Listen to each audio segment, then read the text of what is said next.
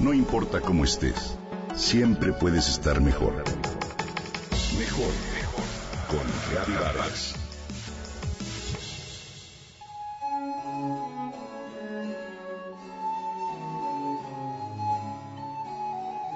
Imagina la Ciudad de México en alguna tarde soleada de la segunda mitad del siglo XVII. Era una ciudad mucho más pequeña de lo que es ahora y abarcaba solo lo que hoy conocemos como el centro histórico. Cerca del límite sur se encontraba el convento de San Jerónimo, un pequeño universo femenino. Novicias, monjas, lavanderas, mujeres que hacían la limpieza y algunas niñeras eran las habitantes cotidianas del lugar. En la tarde que te invito a imaginar, una de las monjas miraba con aparente indiferencia el juego de dos niñas en uno de los patios. Las pequeñas reían, platicaban y hacían bailar con habilidad un trompo. Una y otra vez el juguete giraba sobre las baldosas con movimientos caprichosos y las niñas lo volvían a lanzar cada vez que se detenía.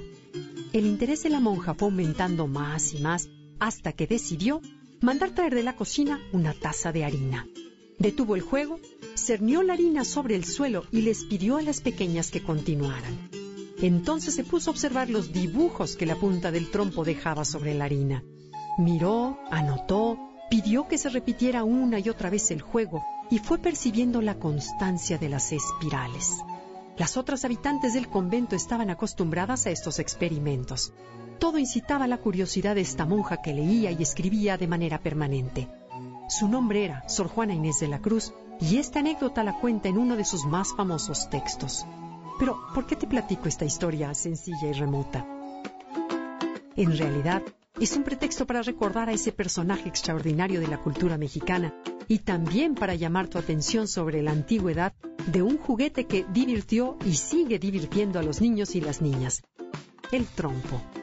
Este, como muchos otros juguetes tradicionales de México, nunca pasa de moda y representa una divertida manera de convivir y adquirir habilidades. ¿Cuántos juegos y juguetes tradicionales recuerdas?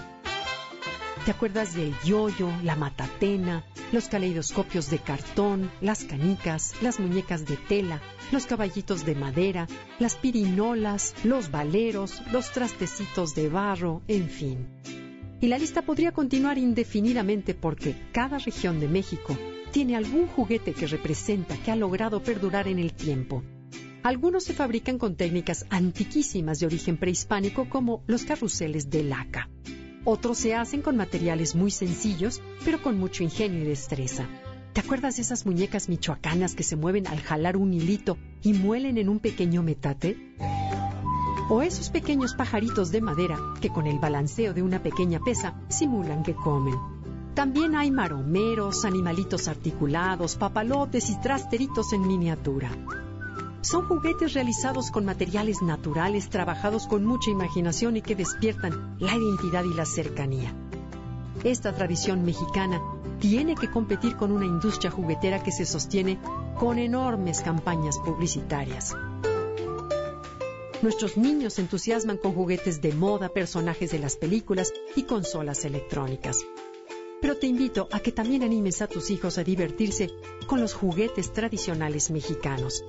Estoy segura de que podrás compartir con ellos muchos recuerdos hermosos.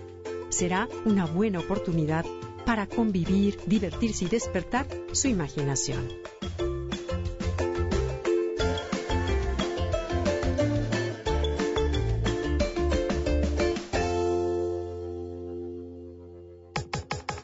Comenta y comparte a través de Twitter. Gaby-Vargas. No importa cómo estés, siempre puedes estar mejor. Mejor, mejor. Con Gaby Vargas.